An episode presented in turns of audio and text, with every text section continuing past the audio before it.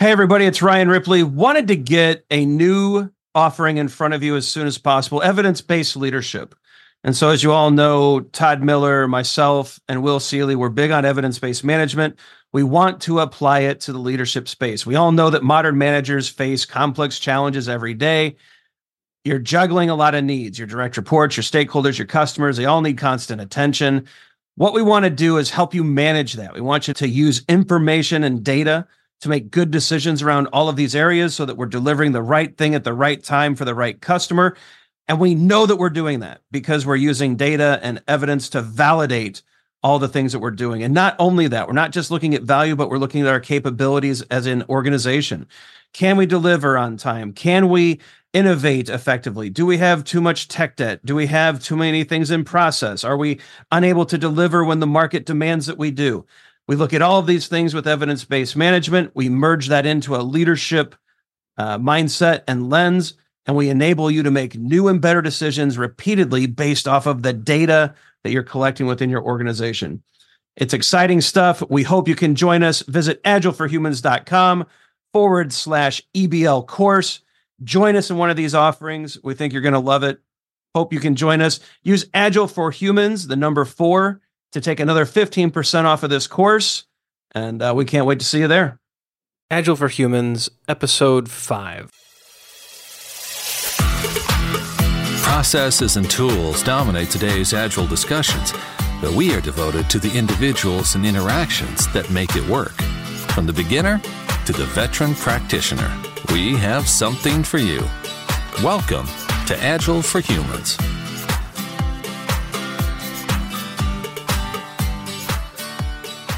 Hello, everyone. I'm your host, Ryan Ripley. Joining me this week, an international panel of Agilists spanning time zones, countries, and continents.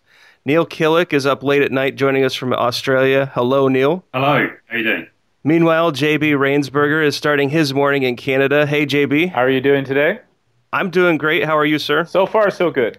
And finally, Mr. George Dinwiddie's joining us again. He's rounding out the American contingent with me. How are you doing, George? I'm doing great. So today, guys, the topic is no estimates. And with this type of topic, one that can be uh, not necessarily controversial, but certainly interesting, I'd like to start with a definition of terms to make sure that we're talking uh, all on the same page, that we know at least the lay of the land and some of the boundaries, just to help the discussion stay on, I think, uh, an even playing field. And Neil, being the the no estimates advocate that you are, and certainly a prolific author on this topic. Would you start us off with your view of no estimates and perhaps the way that you define it, just to get us started? I guess it was a conversation that started with that with a with that hashtag on Twitter. It would be over three years ago now, actually. Yeah, back in 2012, and I believe it was started by Woody Zuill.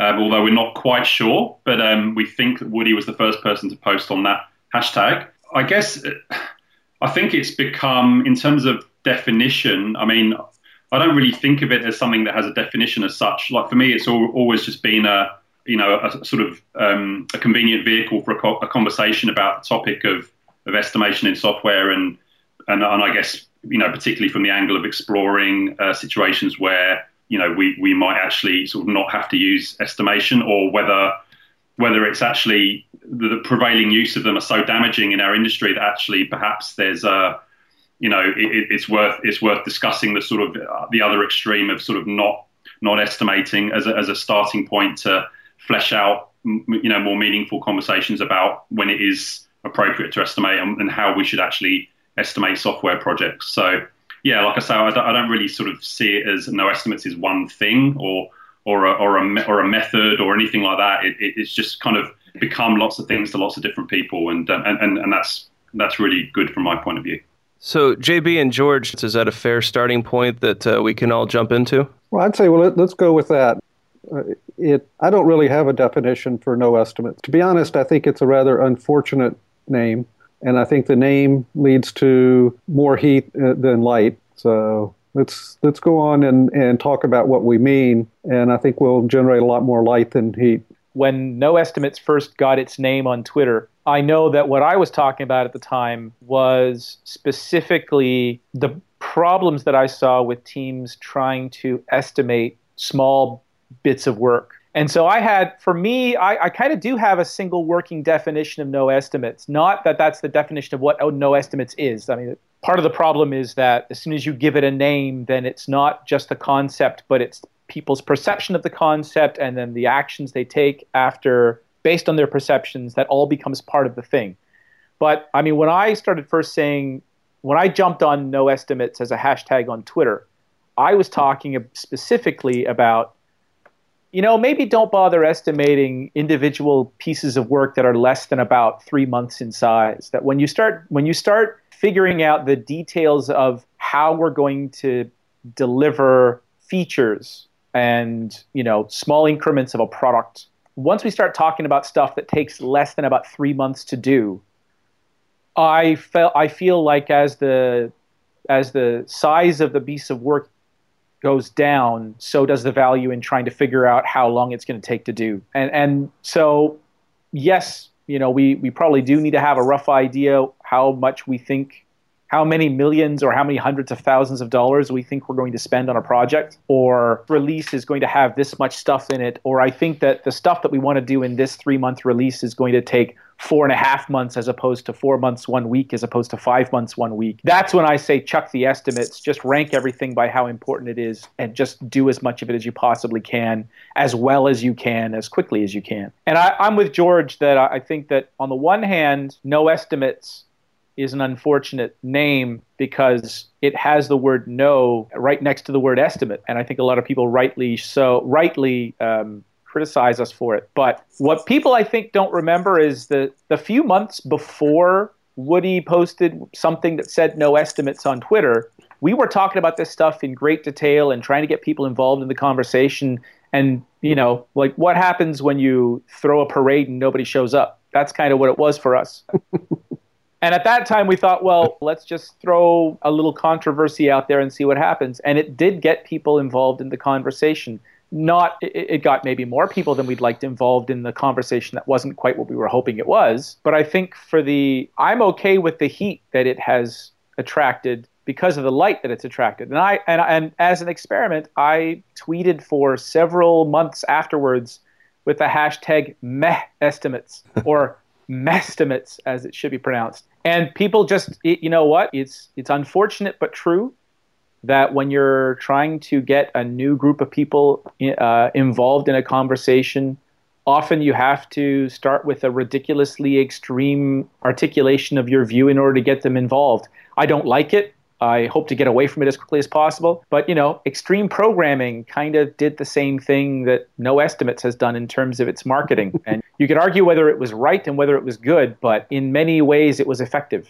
And I think that's kind of what we've done here. And I'm glad to see people like Neil really going in depth in a way that I don't have the energy to do behind this no estimates hashtag. And people like Vasco and and others. Uh, I'm quite happy to just sit on the sideline, you know, with a uh, with a nice glass of wine and and and watch the fireworks and try to step in every so often and remind people that we said no estimates to try to get people involved. And doesn't it kind of suck that we had to do that? Certainly a fair point, and I, I think it's great that you guys acknowledge that part of the hashtag name has led to some heat. You own that. That's great.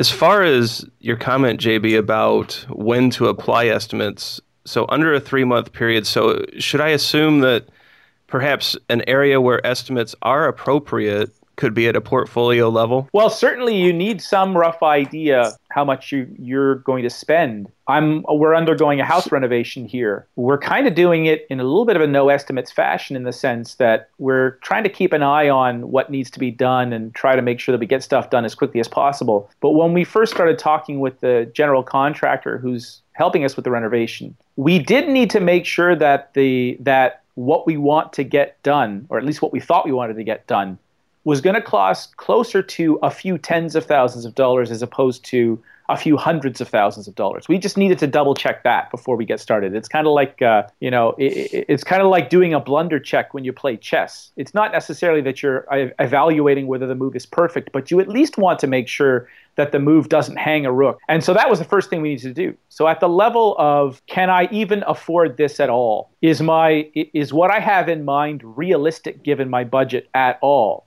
That's the level at which some estimating is I, I'm I'm assuming inevitable. But when it comes down to you know now that we sort of have a rough idea that we can spend about twenty five thousand dollars on this renovation, and now we better get the most we can for that twenty five thousand dollars and we better also be prepared for it to cost a little more than that. So let's find some money in the cushion somewhere. Whether the you know whether the drywall costs 1300 to put up or 1100 to put up is really not that interesting to me. And that's kind of how i view the no estimates thing is I see teams get bogged down in arguments over whether drywall is going to cost 1100 or 1300 or 1500 and I just you know what? How about let's just get the drywall up as quickly as possible and do it well enough. And if there are surprises, then there are surprises.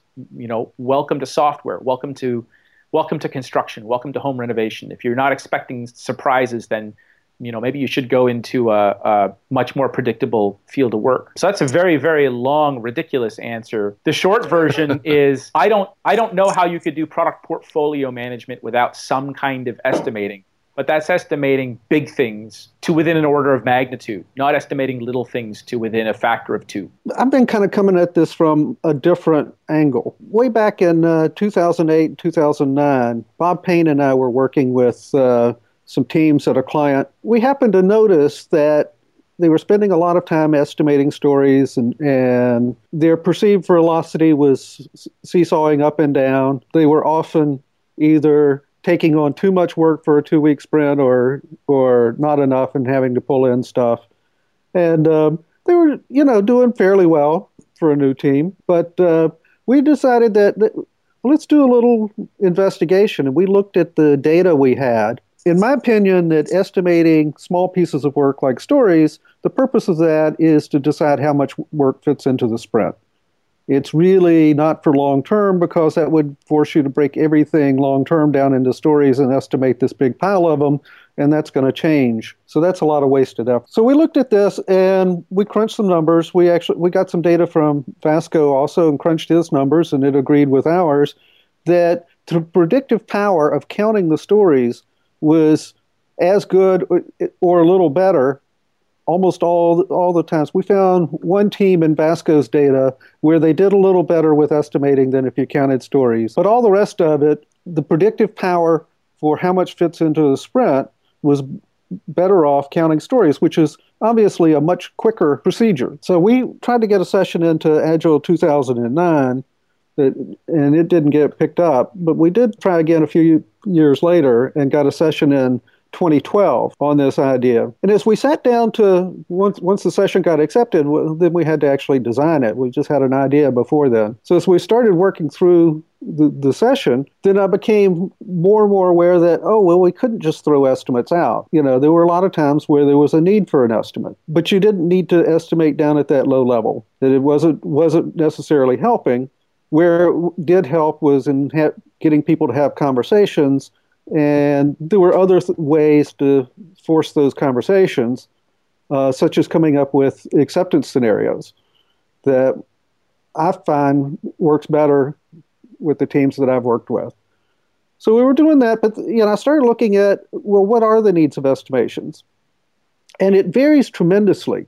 And I don't think you can say, well, in this situation or on this time scale, you need estimations, and on this one, you don't. Uh, you really have to look at what are the needs or the expressed needs even for the people asking for estimates? Try to work back from those needs. Sometimes you need estimates not because they're super valuable, but because some person who is trying to make a decision needs some reassurance that they're on the right track. Like Joe was talking about with cost of renovation. And having built a house, I know exactly what that feeling is. you know, and it's it's quite disconcerting when you talk to a builder and they can't give you an idea of how much what you describe is likely to cost. We rejected some builders because they couldn't tell us, you know, give us any clue. They'd say, "Oh, well, you can pay us to do a detailed design and then we can tell you."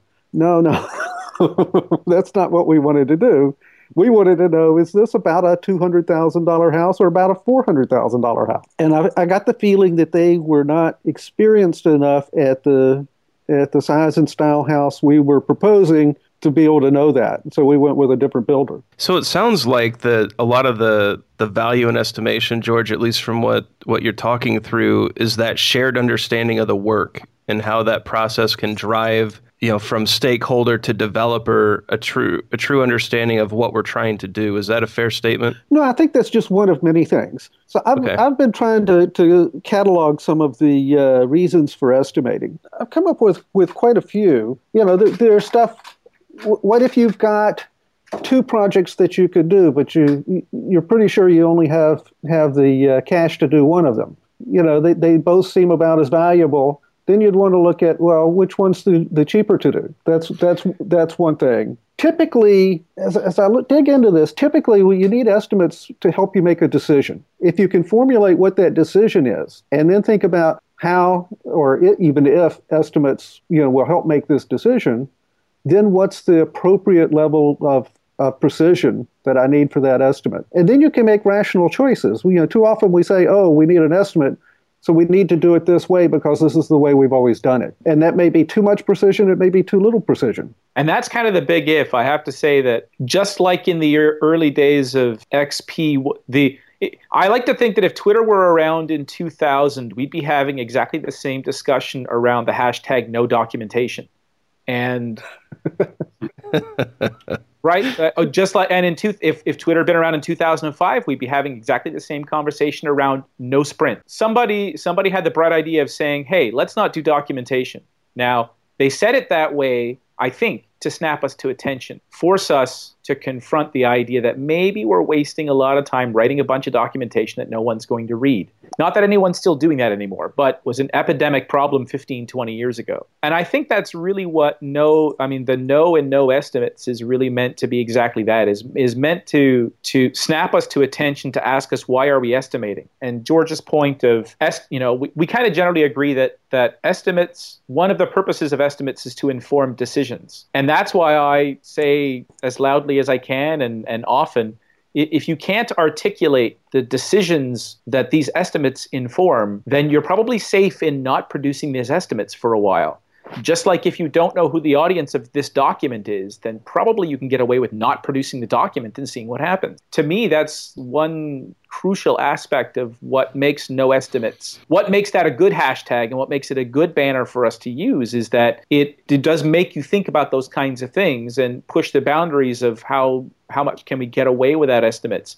That's what force that's one of the ways that we confront what do we really value estimates for. I I, I, mean, the biggest problem I have with estimates, not estimating, but estimates, is that when you ask people why they do it, they don't have, they can't give you an answer that's not ultimately circular. They do it because they've been brainwashed to do it. And I know brainwash sounds like a drastic term, but I think it's apt. They're indoctrinated in the into needing estimates. You know, I think of the old Flintstones cartoon when they bought the drive-in restaurant. You know, one of the suppliers said, "Well, you need to buy three tons of parsley." What are we going to do with three tons of parsley? You put it on the plate so the customer can throw it away. That's a lot of where we are with estimates. We do estimates because somebody in a textbook told us that we have to produce them, and and that's uh, that's the thing that I want to stop. That's what I, I just want to stop that mindlessness. I don't, uh, and I'm happy to take the heat in exchange for stopping. If I can just stop one person mindlessly estimating today, then I've done my job. It's interesting. So I guess that's more the angle that I'm interested in nowadays. I think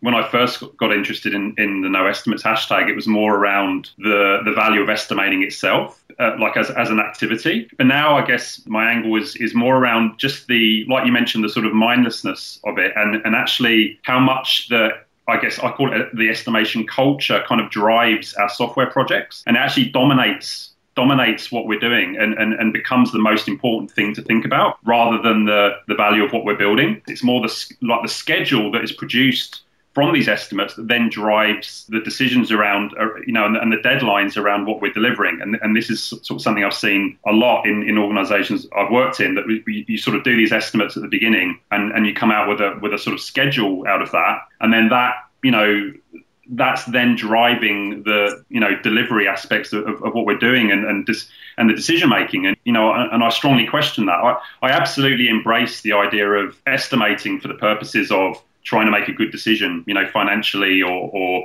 you know, if you if you actually do have a real deadline, you know, if you've got some regulatory requirement or um, some kind of client commitment that's been made, absolutely, you know, we, we need to we need to factor that into what we're doing. But but when we're just driving from a schedule or a plan with no real reason to do that, and, and actually, you know, our, our driving outcome should be around sort of uh, the user experience, the customer outcome we're delivering and yet we're kind of lambasting people for being late uh, on delivering something, even though the outcome is supposed to be more about the value we're delivering for the customer. You know, that's that's where where I, I see more of the, more of the issue, and you know the sort of cultural impacts of of that. I call it sort of the ethics of, of, of you know the sort of estimation culture that, that is quite prevailing. The thing is, is I don't see that as a problem with estimate. First of all, there's a problem with the level of precision of those estimates. Often, yeah. get way yeah. down, way too detailed and try to plan in too much detail. But that sort of estimation I find extremely valuable to say, okay, here's our, you know, here's what we're planning right now. And that way, as we move along, we can get an idea of, of whether the assumptions we were making when we when we developed this plan are holding true. Mm-hmm. The, the problem comes in is that people make those plans look too slick and, and type them up nice and neatly and they generate pretty pictures and people start believing in them. So when when reality and the plan diverge, then they think, oh, there's something wrong with reality, and, and, and that doesn't work for me. Uh, what that tells me is when they diverge, okay, there's there's some assumption built into our plan that that's not true or probably yep. lots of them really you know why is our plan different and this is something i find very valuable for estimation it lets us create a hypothesis that then we can test. And when that hypothesis turns out to be false, oh, we're not going to, you know, the work is not proceeding at this rate. Therefore, we're not likely to, to hit this target date given you know, our current trajectory. That lets us do something early rather than waiting until we get there and discover, oh, here we are a week before the end of a year long project and we're going to slip the date six months. Absolutely. So, That's right. So I, I think people, teams shoot themselves in the foot a lot with this with, with with the estimates they make you know at the beginning. And they and they do provide this kind of precise date or this precise amount of scope. Um, and then of course you know you're setting yourself up for, for failure from day one because you're setting expectations around these things. And then you know if a week later some catastrophe happens then suddenly like your, pra- your plan has, has gone gone downhill you know, last week you were saying everything's green and everything's on track. Now suddenly you're saying, oh, actually we're way off track. How could the sort of senior stakeholders saying, well, why? How could that have happened in one week? How could how could things have gone so south? You know? It has to happen someday. I mean, it, you know, there, yeah. it, it happened on Thursday. It's not going to yeah. take two months for us. It's not like we're working in slow motion, right? On yeah. Thursday, something happened. That's how it happened in the week or sure. or there's something you've been ignoring for a long time and it's just the end of an illusion. Yeah, right. sure. If you build that uncertainty in from the beginning, then you've got you know you've actually got some wiggle room. Like if something does go wrong, you can say, well, you know that's still within the boundaries of you know where we thought because there's so much uncertainty at the beginning and you know and it's particularly the case you know when you've got sort of unstable teams and a sort of highly volatile environment it's even more more the case and more more important that we sort of build that uncertainty in at the beginning. And you know, and I, and I see all the time, I see like burn up charts, like teams delivering burn up charts with with the, the, the line just coming beautifully off, you know, off the end of their trend and, and right up to, to where the delivery date is supposed to be. I'm kind of going like, well, a why are they why are they putting a single line in, in in the first place, and b why is that line going off at a really optimistic angle rather than you know the the actual the actual trend of the burn up chart. So you know, I, I, think I just think we're not building the the um, level, the appropriate level of uncertainty into to our plans. But I, you know, I agree with with George. I mean, in a healthy environment, the act of, of estimating and using estimates for decisions is actually is, is actually you know it's a really healthy and useful thing to do. The problem I find though is that I, I just don't see those healthy healthy cultures where that happens too often, um, and, and and that's really what I'm where I'm interested in, uh, in in this whole area. So it's not about saying estimates are bad, absolutely not. It's it's more about how do we create that conversation so that the people asking for them can, can, are made aware that if someone gives them back, uh, you know, a single date or a single scope point or a number of story points, they're actually coming back and saying, this isn't really an estimate, right? This is you're actually sort of committing something you can't commit to. I've just created a burn up for a, uh, a large government program that I'm I'm uh, coaching, and the data is really sketchy. It's really hard to tell. You know, there's constant change, changing the number of teams, the makeup of the teams. You know, the stuff in the future is is really unknown in size. So created this burn up that that shows a lot of the uh, the uncertainty. So it's, it's being done as a bunch of, of smaller projects, of course, and some of which are parallel, which makes it harder to to do. And you you know trace this out and, and we came out to the end of 2020 and you know this is a very rough guess. It's a messy burn up there's stuff that i don't really know how to show very well. And there are people who want to convert it into a powerpoint so that it can be passed around the executives easily and i keep saying no no no don't do that then they'll believe it's true but we also took a piece of yarn and, and put it out to the date that people keep talking about which is in 2018 for this huge program. And the great thing about a burn up is then you can show more than one projection, and you people can ask, well, why is the difference? What makes us think we're going to get up to that rate when right now we're doing this other rate, mm. which yeah. is still better than you know than the rate at the last couple years but there's a lot of complications. There's work started that then got got abandoned for business reasons lots of lots of turmoil in, in various things. So these things this chart tells a story and mm. lets you reason about the future mm. and it, it, it asks questions about the future. So a messy chart, a messy burn-up chart can be really useful for that to try to show what you know and then tentatively show what you think. Yeah. But I would imagine you could draw that exact same burnup chart without ever having estimated any of those items. That you could instead say, because a burnup chart is, I assume you're using the term to mean by definition, visual representation of the rate at which we've completed work. But, but without that, estimating the items, we have no idea what that rate is. But it, uh, but go back to what you said a moment ago, well, not a moment ago, but earlier, uh, or we've been talking about the the idea that the using the number of items completed as a, a measure of progress, as opposed to what we thought the what we thought the cost was going to be before we did it, gave roughly the same results. So that same burn up chart with here are the te- here are the here's the number of items we completed and then trusting that the number of item or that the relative sizes of the items will somewhat converge over time. Well, we would have to break the, the items up much smaller then. Pardon? Because we would have to break the items up much smaller then. Oh, if these are bigger, if these are if these are bigger size items, then yes, I can understand. So, so this whole thing is about 15 items. Oh, okay. So that's not enough resolution to do that. No. That so, makes- so then we need to, and some of these have already been split. There are some that say, okay, it's this part of this product line, and then there's another item that's typically considered smaller, but it's the deferred rest of this product line. Okay, so this gets this gets more to the level of detail of the kinds of where I have no issue at all with with producing estimates, although to me those estimates tend to look a lot more like budgets than estimates. A long time ago, I don't remember where I first read it, but I wrote about it not long after the idea of treat estimates as budgets. That really, when we're talking about bigger pieces of work, something on the order of, say, a team needing a three months to a year. When we're talking at that level or bigger, usually what we have in mind isn't how much we think it's going to cost, but more how much we can afford to spend. That's certainly the way I think about it for, you know, going back to the whole renovation thing, right? That's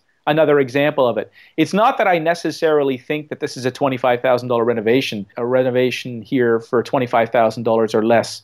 And I'm prepared to go to 35 if that's what it takes.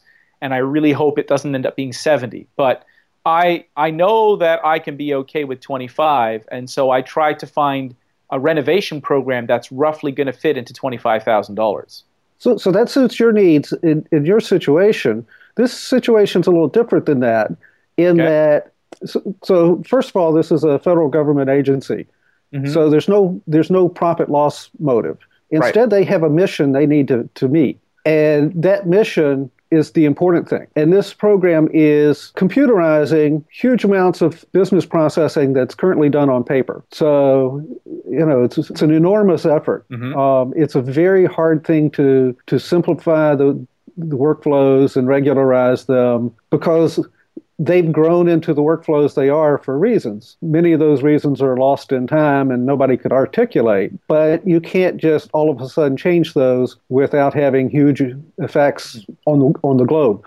So right, it's a so, different s- sort of situation. So here we really are trying to estimate size in terms of effort to, to implement. And we were doing that with uh, relative estimate. Well, given what we know about, you know, this future chunk, is that about the same size as something that we've done so far? And, and, this sounds a lot. This sorry, this sounds an awful lot like one of the other areas where, again, I think people mindlessly apply estimates. I'm not saying you are, but people generally mindlessly apply estimates. I'm not sure it helps, and that is when you're in a situation where we know we have to do this work, we've committed to do this work, and we simply have to get through it as quickly as we can. One of the one of the areas where I really insist that teams abandon any kind of estimates is in a situation where someone has made a commitment they have to do this chunk of work they they already have a deadline that they know they're not going to meet. Everybody in the room knows it. Even the person who committed knows that we're not going to get there. And we simply have to get through it as fast as we can and hope for the best. This is actually a perfect situation where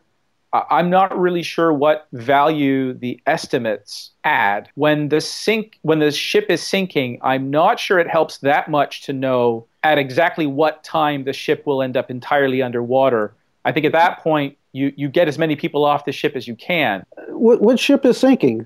you know, yeah. Oh, no, if, it, if it's if it's a if it's a piece of work that that someone has committed us to, where and someone somehow we have there is an expectation that we're going to be able to complete the work by I don't know two years or something, and everybody knows we can't possibly do all that stuff in two years. We might be able to do it in three. It might take five miracles could happen who knows that's the point at which i'm not sure it helps us that much to know exactly how bad the situation is. Oh, I think um, it does. Rather to say, let's get so yeah, JB. Let me let me ask you this. Mm-hmm. So let, let's say an executive makes that decision. I think George, we're we might be going down the same track here. Doesn't the estimate help bring to light the the bad management practice? We can get that. Uh, so I would say yes, but can we not? Certainly, there are better tools than estimates to bring that to light. Well, so wait a minute. So so deadlines can be changed. Right. Deadlines don't get changed unless people feel like they need to change them. Right. If you don't have some way of of projecting into the future and saying, you know, given given the way things are going now, this is what's going to happen as best as we can tell. Mm-hmm. And you know, and it leaves this this deadline, this artificial deadline in the dust. This is exactly the sort of thing that helps an executive change that deadline and say, "Oh, I didn't realize that. I, di- I didn't realize that this house renovation is, you know, in the hundreds of thousands of dollars rather than the tens of thousands of dollars. This is the thing that that they need in order to question the, you know, the assumptions they had made when they came up with that deadline, you know, and make a change. It also is a great, you know, way of saying, "Oh, well." You know, we may be able to find is there a different path we could take? Maybe Maybe it's the way we're doing this. Maybe it's that's making this take so long. Maybe we can find a, a, an easier way to do it. And but you're not going to have those conversations until you see, oh, you know, the, the, the current path we're taking is not making people happy. So, right, but we so, don't need to know four. We don't need to know that it's going to take 4.7 years as opposed to 5.2 years to make that oh, sure. So that's a level. Discussion. That's a level of precision that that I think right. we we've all hammered. The level of precision in that instance is probably not important, but the ability to say, "Look, you've committed us to a two-year program. We know it's more than two. There is some estimation effort that has to go into that to be able to bring that information back to the executive. Correct? Uh, yes, we're getting now. We're getting back to exactly the same kind of argument that I do on Twitter that tells me that people are taking the no and no estimates way too literally. Yeah, absolutely. I, I am not saying we shouldn't do it. I'm saying right. the the level of precision is interesting, but I'm wondering if we can frame a situation, JB, that no estimates would make sense. And I think in my past experience, so I've worked in medical device where the federal government can tend to play a little heavily and it can be a little heavy-handed sometimes they will come in with a regulatory requirement and a date that is not flexible. This particular date and deadline is, is immutable. Mm-hmm. And so at that point, I think that's a situation where you break down the work as small as possible, work in small batches, get the, the value out the door as fast as you can, and not worry about the estimates. Because if this date hits and you miss, you're getting fined. This so, exactly. This goes back to the, the, the, the, bookmark that I wanted to put in the concept of late. I, I'd like us to get away from from being late as a measure of how we did relative to our initial plan, and I'd rather us talk about late as a real business result. I mean, to me, the project is late if it's going to deliver something too late to meet our needs, too late to develop to deliver enough profit, too late to meet the regulatory requirements, too late to keep us from shutting the doors for good. I don't care how that relates to our initial thought of how long it was going to take. And yet we still have the notion of late that still seems to dominate, as particularly enterprise level software development uh, practice, is this notion of comparing actuals to our guesses? And I, I, just i find this i find this tiresome in the least and negligence and malpractice at the worst that let, let's get late let's think about that? late compared to actual result. But but what drives that that behavior? And, and, and it strikes me that in most cases what drives that is that there's this chain of people. Somebody has has, you know, is trying to make a decision, and they've passed the word along down this this reporting chain, and the people in the middle haven't checked to see what's the what's the decision to be made, what's what's the point of this, and so it's like the game of telephone. Yes, broken telephone, you know, and it, and and the message gets changed. It's easy to make it precise. It's easy to say, oh, well, we need this precision and rigor. And if we convert everything to numbers, then we can tell. But they lose the meaning at the yeah. same time because because the actual data doesn't have that precision. That and, goes and back that's, to, that's right. what I'm really working at with this particular burn up. There's a everybody I talk to wants to make it more precise. And I keep saying no. and this is where I think the cir- this is where the circularity of the reasoning comes in. Is that as you say, there might be somebody somewhere near the top of the organization chart, somewhere near the beginning of this of this chain of events, that genuinely has a decision that they need data to help them make. But somewhere along the line, somebody, a well-meaning person perhaps, has it in their mind because of some thing they read in a book or because of something some professor told them or the way they did it somewhere else or the way they did it somewhere else or 20 years ago whatever that says estimates are the way to get this and from that point forward it then becomes estimates for their own sake rather than the desire to gather information in order to influence a decision. Uh, that's why I keep trying to take it back to the needs. So, right. so Bob Marshall's uh, uh, antimatter principle, I think, is is a fabulous thing to think about here. To and, and he, he, this is, we should attend to people's needs. And being aware of all the varying needs of all the varying people is really tough, but that's where we find clarity. And attending to needs doesn't necessarily mean we can meet those needs. Right. But we need to attend to them.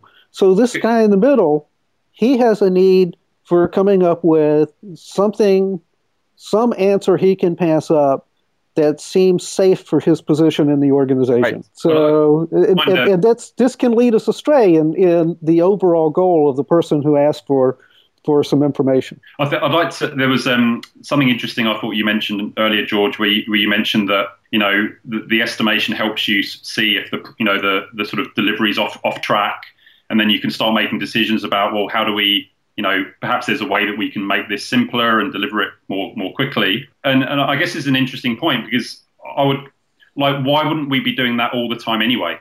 Like why would we not be actually always looking for the the you know the simplest chunks of of, of um, and slices of value like all the way through as we iterate? And and I, and I kind of you know it, it actually sort of um, reminds me of some situations I've been in where you know we've kind of estimated a project up front and and let's say it's six months, and then we've kind of gone away, and and, and everyone then it's almost like people are like, oh, we've got six months now, so we don't really need to worry too much about what we, you know, what we do in the first few weeks, and you know, it's all gonna we, are going to deliver it all anyway. It will, it will all pan out, and and and, and you know, and I was I, I was kind of like, well, shouldn't we be trying to find that first kind of that first slice of value, and and then sort of iterate over that rather than just kind of let it all pan out. And then one day we go, oh, you know what, we're, we're running late. You know, we're going to be later than that six month estimate we said. Now let's try and manage our scope and figure out a way. We should be doing that all, all the way along anyway. Like, As we know, the best thing that we could possibly do when we actually, in that rare instance, when we have some slack, of course, the first thing we should do is squander it. Yeah. So, so yeah, in, in, in this large program that I'm working with, and those those small slices tend to be six months to two years in size. Yeah. But but still, I think that at some point we've got to, you know, instead of trying to figure out, you know, the best way, we've got to got to make progress. Mm. And and certainly there's been a lot of that. When I look at at the code, I suspect that there are other design principles that could have been brought in that could have made this whole system a lot simpler. You know, I can't say that, you know, there's a lot of people who have worked on this very hard. And so for me to come in as a latecomer and say, oh, you did this wrong, you know, that's not going to fly. No, no, no. And, no, and, sure. and it may not be wrong because this is has to support a huge number of people yeah. you know, perhaps you know the things that I think about would not do that. Thousands of man hours that have gone into the design as it is. Absolutely. So, so, so I, I guess I'm not talking about your specific example, but I, I, I, guess I see a lot of, um, for me, like this sort of two, I guess, two distinct ways that agile can be used, you know, quite effectively to sort of deliver deliver on outcomes.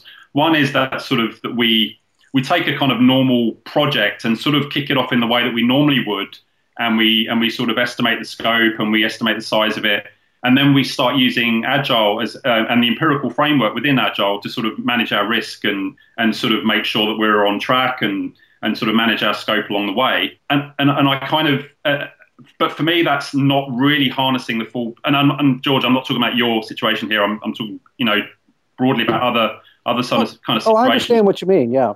Yeah, sure. So so, and, and then there's the, for me, what the, the sort of heart of the agile approach, which is actually let's not just try and estimate the, the uh, put, you know, uh, figure out the whole thing, estimate it, and then track our way towards it. Let's actually try and solve the problem as quickly as possible and deliver value as quickly as possible, and then and then iterate over that uh, um, over what we've done, and actually be prepared to throw away what we've done and constantly be uh, be sort of solving the problem more and more to, that's going to meet the needs of, of, of, you know of what we're delivering for the customer.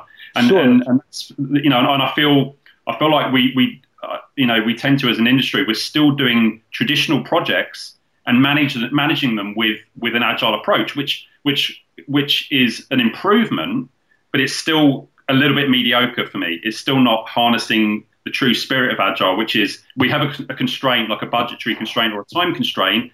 Let's deliver the best possible product in that time frame. Right. Um, and you know, and if and if that time frame happens to be a, quite a quite a substantial time frame, let's break that down into very small time frames and keep on delivering an outcome within those and and and that's and that's going to sort of harness a, a, a, really powerful approach of, of letting you know emergence and, and and and ending up with something that's surprising and that's way better than you ever ever could have dreamed of. I feel like sometimes we lose sight of that in the industry, and we just use agile to sort of manage projects a bit better. So, Neil, can I ask you a question around that? Yeah. Uh, is there a barrier to entry for that kind of hyper productivity, though?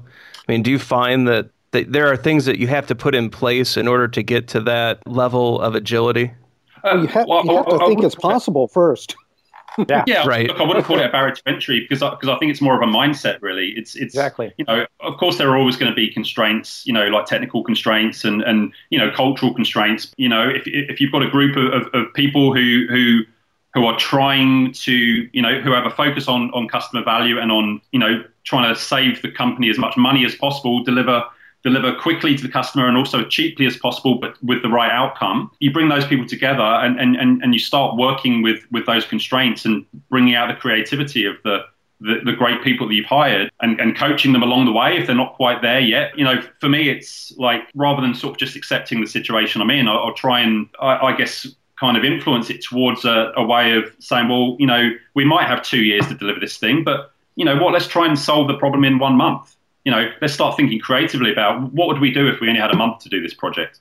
And sometimes you come up with things like crazy ideas that you never you never would have dreamed of if you just left it as a as a two year exercise that you kind of increment through.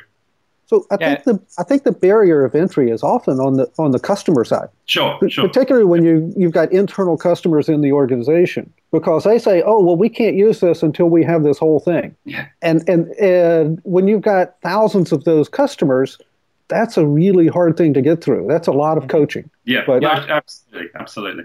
I think So- if there if there is a barrier to entry, I think it, it it's again it's preconceptions and limiting beliefs in the minds of a lot of people involved. Uh, customers are just one group, project managers are another group, programmers are another group. It's again it's to me it seems like it's it's it's based in a kind of indoctrination. It's it's either this is what we did that seemed to work before without really understanding whether what we did worked or happened to or we happened to do it and succeed anyway, or stuff that was written down in a textbook because it made sense in 1987 and doesn't make as much sense now, or made sense in the context that the author happened to find uh, herself in, but doesn't make sense in all contexts.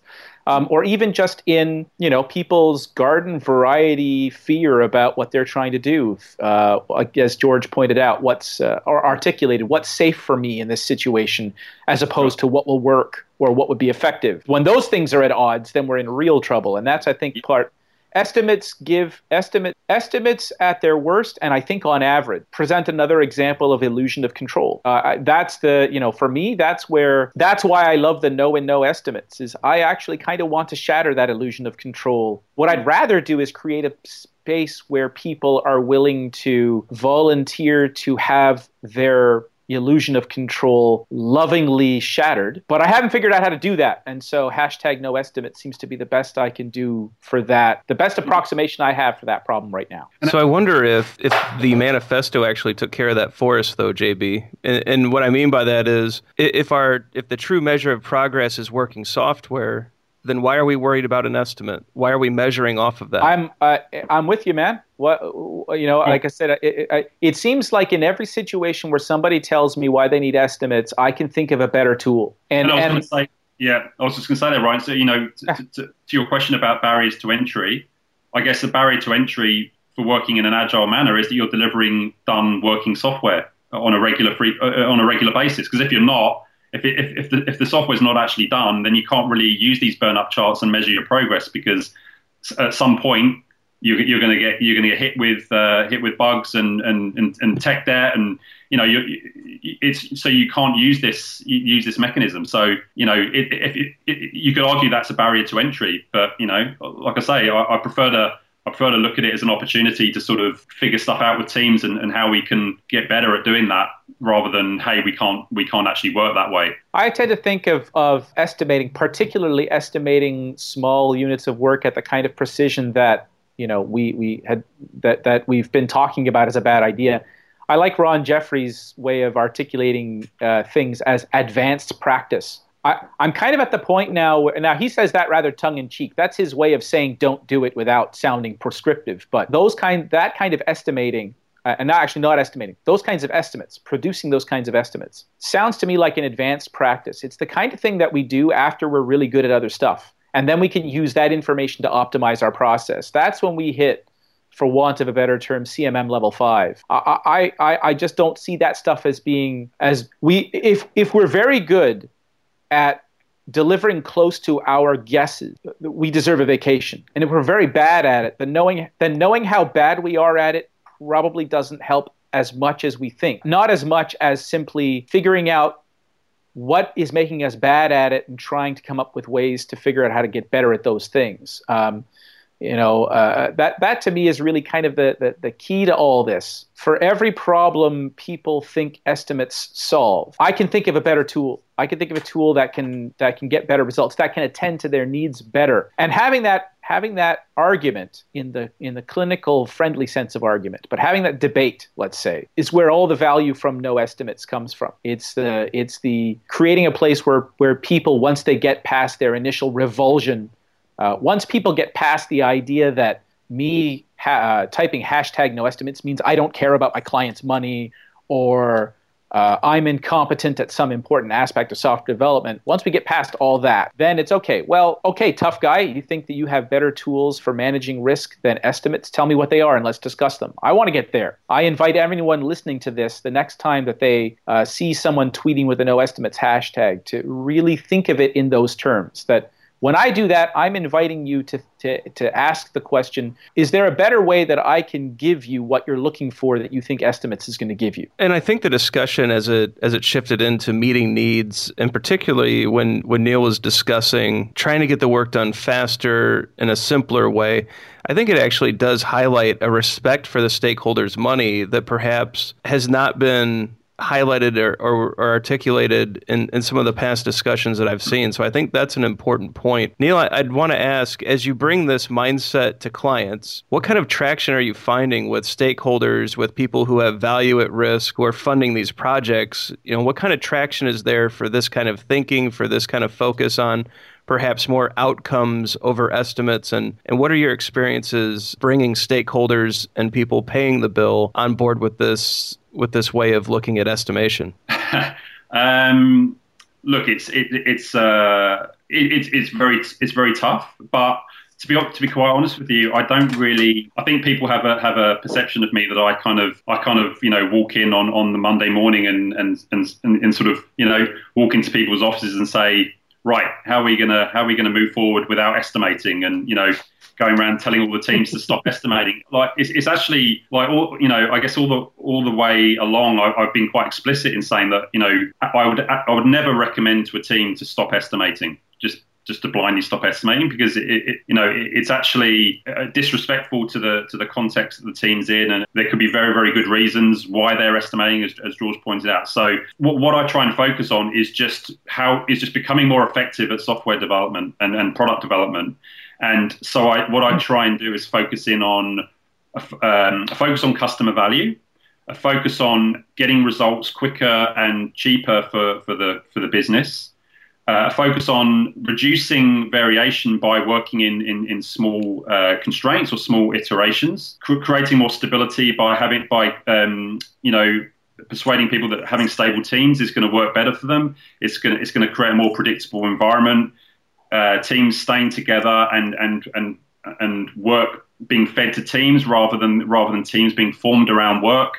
Because straight away you're starting again from scratch um, in a situation where you can't possibly use velocity to predict anything. You know, you, you're you're looking at at least sort of a couple of couple of months before you're going to get any kind of any kind of stable stability there. So it's really about w- working around the fringes and trying to create a more stable environment that, that can actually um, let creativity and agility thrive.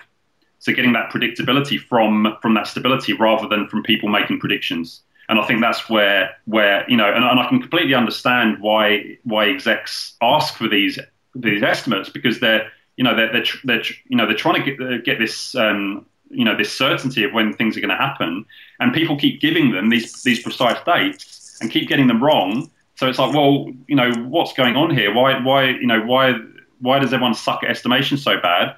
Like, why can't we be better at this? And and and, it, and you know, and, and, as JB pointed out, again, it's that kind of control thing where you know execs do tend to like like semblance of control over, over what's happening. So I completely understand why they want the information. What what I try and help teams with is to get better at all that stuff I mentioned, but also in an, in an environment where they have to provide estimates to make sure that they're building uncertainty in at the appropriate level to their estimations. So if they're doing an upfront estimate and they're coming together as a new team, then there's a whole whole bunch of uncertainty, and we need to factor that in.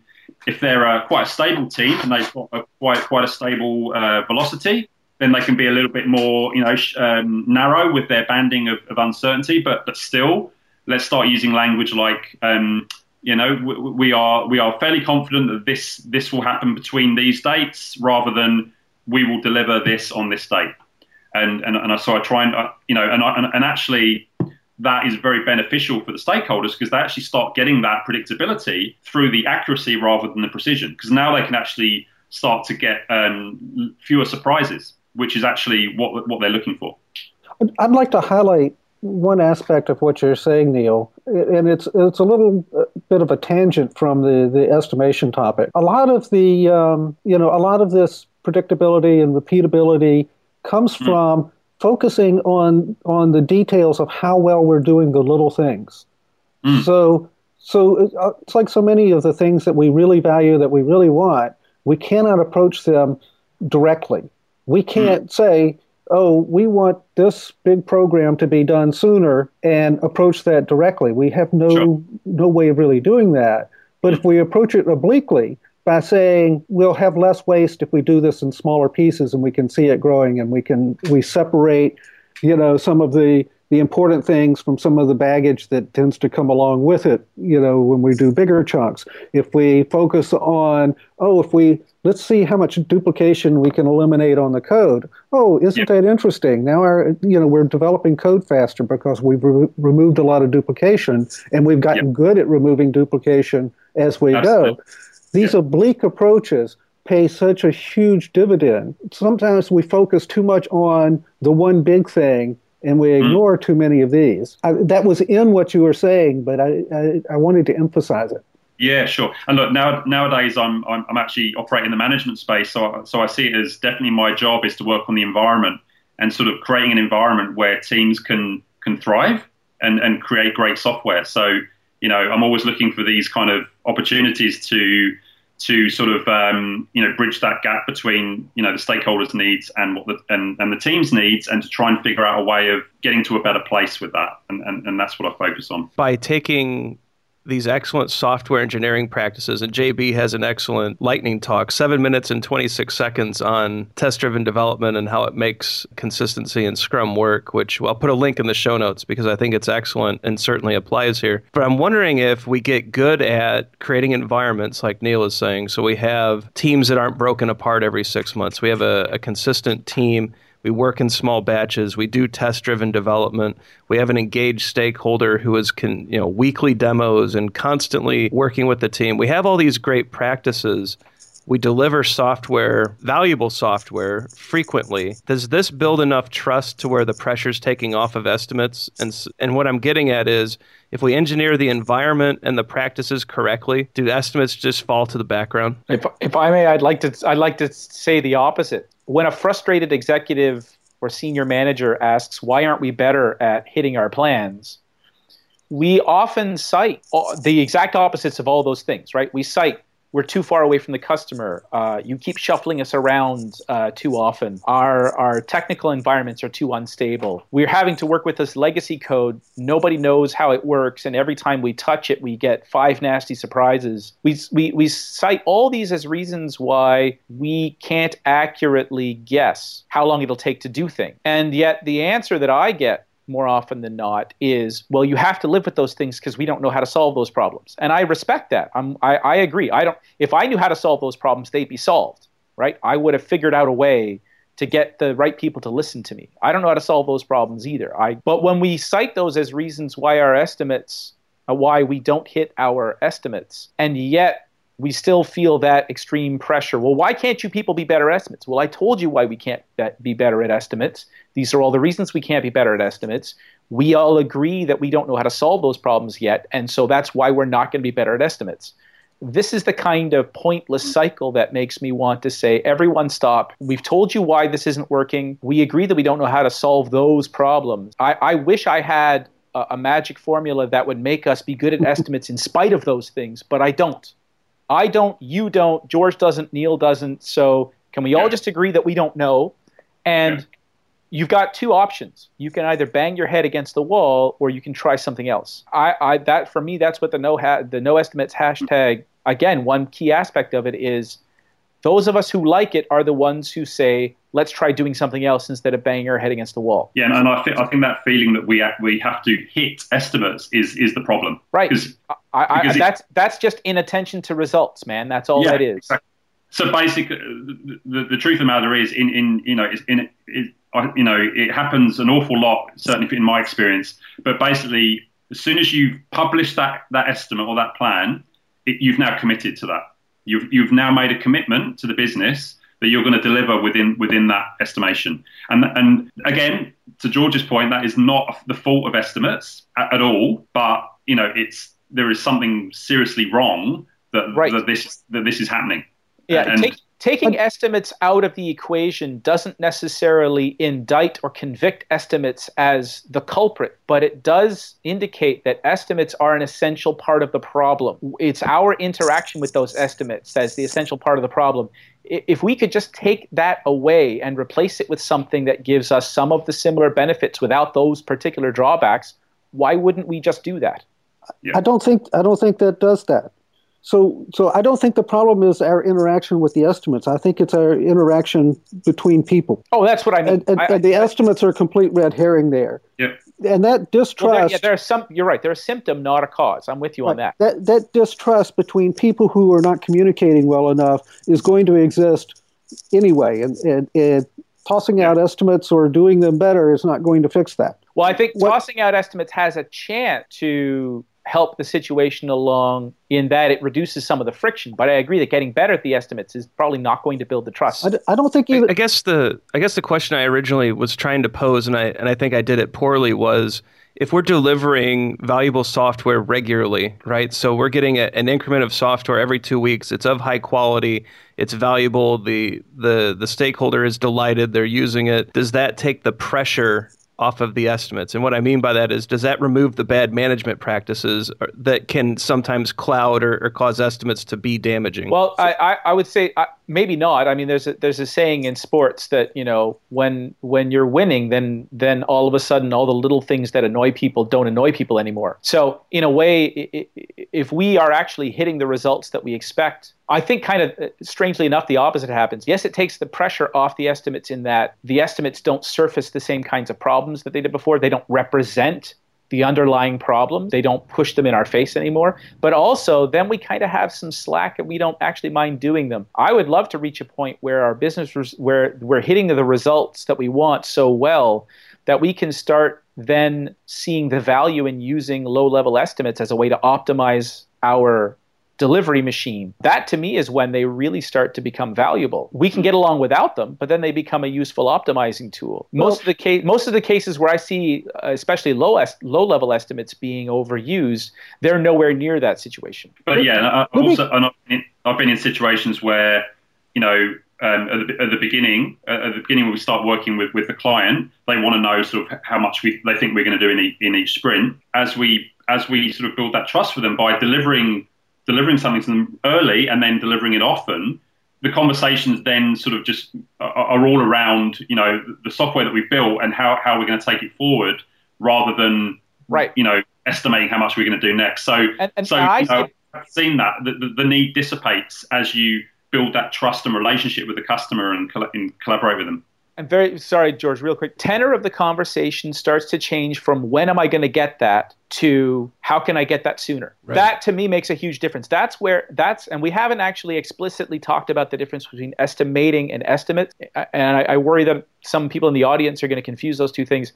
I don't mind estimating because it creates, it leads to discussions we need to have for other purposes and I don't even necessarily mind that those estimate that those estimating sessions result in numbers. I think that we can throw those numbers away once we've done the estimating. That the estimating leads us to have the discussions uh, like what do we really need to build? How can we build it sooner? How can we improve the way we're doing things? You know, what is the most urgent thing that we need to do next? What is the thing that we that is not urgent yet, but we need to think about before it becomes urgent? All those kinds of discussions. Estimating, the act of estimating often moves us in the direction of having those conversations. I think over time, uh, if we drop the estimates first, if we just ignore the numbers that came out at the end, then slowly but surely we're realizing that what we're doing is not estimating anymore, but it's managing risk. And it just so happens that the activities between what we thought of as estimating and what we now think of as exploring and managing risk happens to overlap. And once we take away producing two, three, five, seven, one, four, six at the end of those tasks, at the end of that activity, sorry, um, then we just we just stop thinking of it as estimating, and it and it becomes exploring the product. It becomes managing and identifying risks and all those things that we think estimating does for us that the estimates themselves don't really help us with. So, so I think that's a very de- development centric view, and I think that the the business needs for estimating don't change. I th- but I do think that um, if the development team is is reliably generating demonstrable increments of progress, the business can do the, the the rest of the estimation by themselves. Right. the, you've simplified the problem enough yeah, that they can absolutely. project easily into the future and as, answer the questions that they need to answer and, and play with the what ifs that they need to play with. And they and, can do it in and, units of measurement that matter to them. Not that's in, true. You know, not in not in weeks of effort, but in currency units and payback period and return on investment and cash on cash, that kind of. but of there's, stuff. But there's always there's always stuff. You know, this is it, it's not so cut and dried and simple. And I've never found where where the need goes away. I've, I've worked with a lot of clients, and and so therefore I go back to to it's not a question of whether we, we should throw, throw out estimates or whether we should get better at them. It's really a question of digging down and understanding what the needs are, yes, exploring right. those needs.